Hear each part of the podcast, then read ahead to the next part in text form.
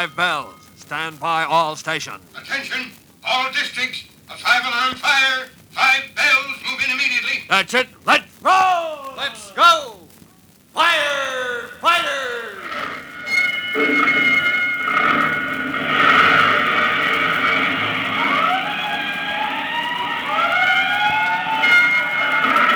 Presenting Firefighters, the true to life story of our unsung heroes who stand ready to ride by day or night against our most murderous enemy, the demon of fire.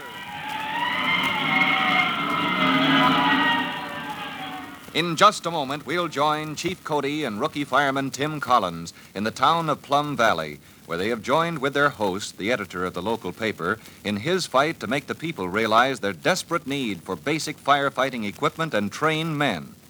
A long series of fires, started through ignorance or carelessness and allowed to get out of control because of an inefficient volunteer system, has put many people on Tom Culpepper's side, but not the all important president of the town council, who seems blind to the danger facing the town. Well, the fight is in the open now, as you'll see, right after the following message.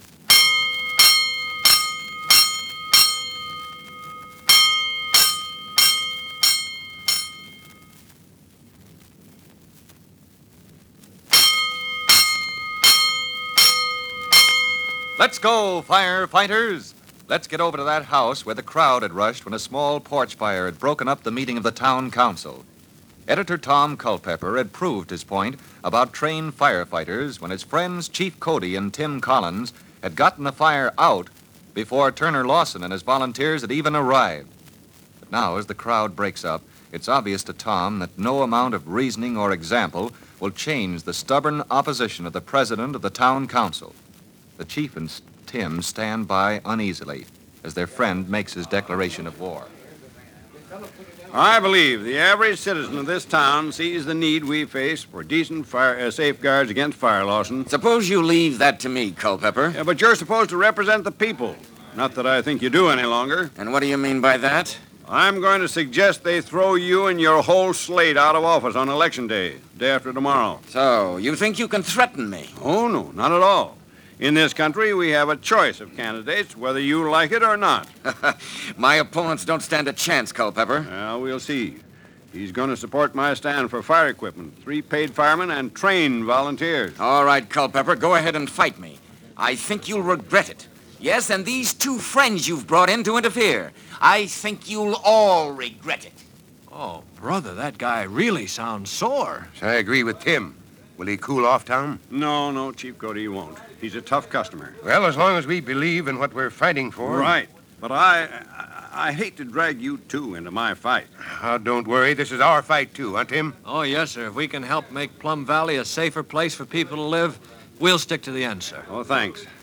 I don't have any doubts we'll win, but, well, I, I would feel a lot more comfortable if I knew what Turner Lawson was going to do next.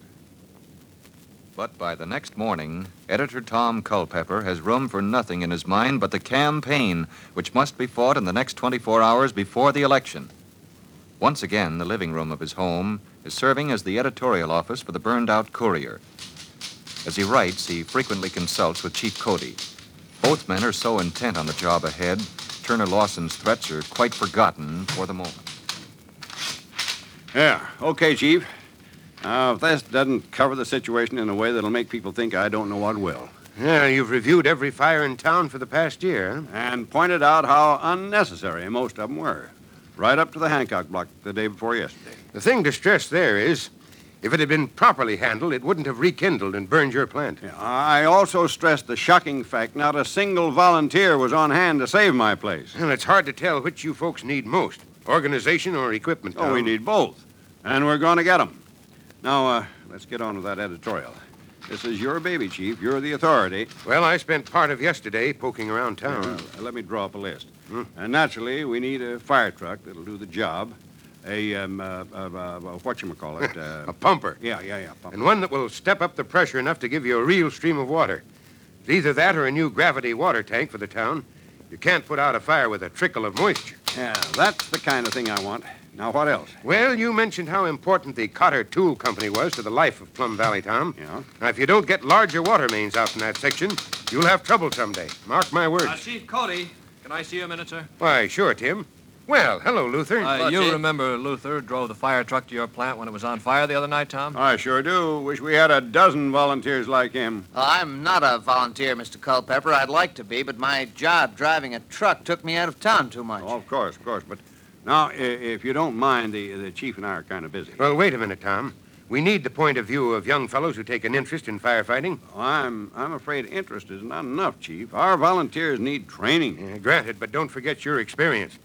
Seeing they turn out for alarms is just as important. I figure you could fix that easy enough, sir. Yeah, how? Pay them a little something for their work, but base it on each fire they turn up for. I think that's a darn good idea, Chief. It's hard, dangerous work, and they ought to be paid. Uh, how about that, Tom? Looks like you're going to see your ID in print, Luther. I was thinking, Chief, a town this size could afford a regular driver, a man stationed at the fire barn, regular hours, someone who could uh, be trained to direct the volunteers. If Tom's plan goes through, why not? And I've got an idea Luther'd be just the man for the job, sir. I'd be willing to spend some time working with him. But Luther's got a job, son. Uh, no, sir. That's what we came in to tell you. I've been fired. What? Turner Lawson fired you? Hey, you do work for the president of the town council, don't you? I did, Chief Cody, but he found out I helped him deliver Mr. Culpepper's newspaper after the fire. Uh, you remember, Tom, it had that bang up editorial in it calling folks out to the town meeting? Yeah, but um, uh, this is no way to get back at me. Well, he knows I agree with what you're trying to do. Well, that's still no excuse. You've got a right to your opinion. Yes, sir, and if you ask me, it's a pretty low trick. Certainly not a very fair way to fight back. Well, you wondered what Mr. Lawson would do when you said your paper was coming out for his opponent in the election tomorrow. Yeah, but this is so petty. Lawson's a tough man to buck. I, I knew that. But to, to stoop to something like this, I. Well, I, I wish there was something I could do, Luther. Oh, I'll get another job. If we win in the election and the new town council appropriates money for decent fire protection, Luther, we'll see what we can do about Tim's suggestion. I can't think of anything I'd like better than being a fireman, but the town's a lot more important than me. Well, you're a good lad. I think I'm a lot madder about this than you are. Well, we'll fight all the harder now, eh, Chief? Right. And we won't use tactics like this to win either, Right. Tom. Are you an expert on politics as well as fires, Chief Cody? Mr. Lawson, how long have you been standing in the doorway? Long enough, Collins.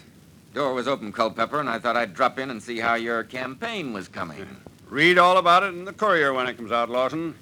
When I get through with you, you'll wind up with one vote, your own. You don't say. You, Luther, you're planning to deliver papers today? Yes, sir. If Mr. Culpepper wants me to. I've been thinking it over, Luther. If you'll admit you've been misled, I might take you back. I figure this town needs fire protection more than I need a job. If I was convinced that was in the town's best interest, Luther, don't you think I'd be the first to vote funds for that purpose? No, sir. I think you're a penny pincher from way back, and I ought to know. I worked for you. Uh, Son, you do my heart good.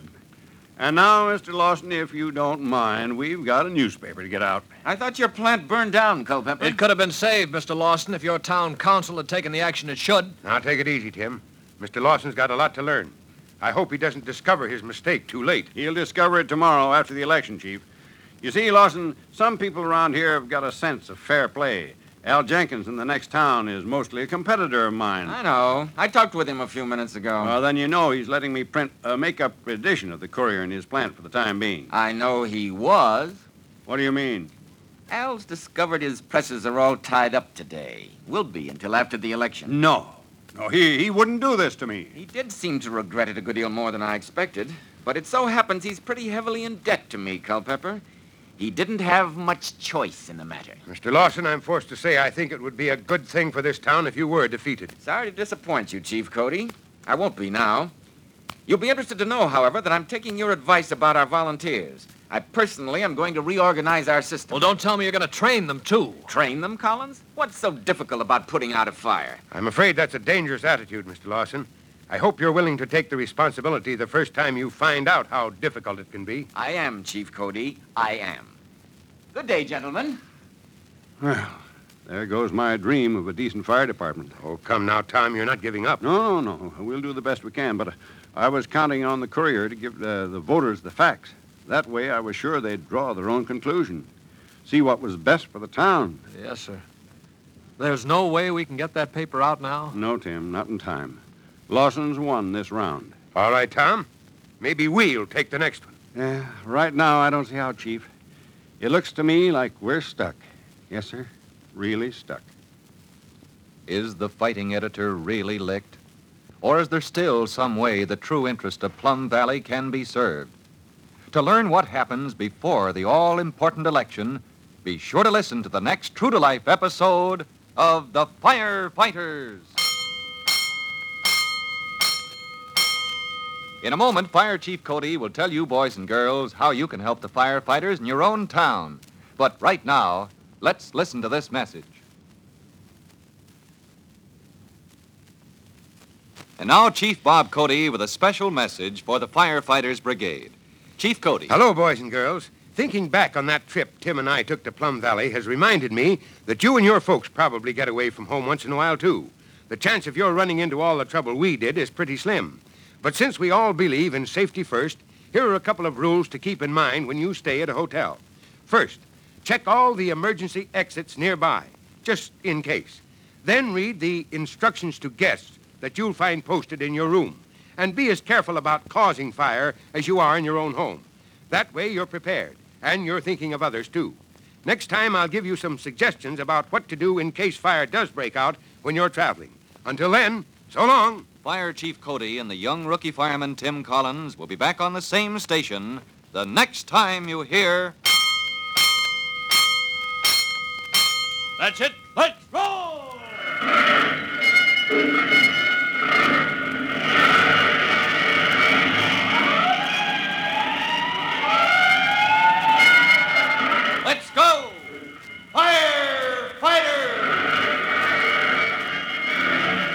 Firefighters is a copyrighted feature of William F. Holland Productions.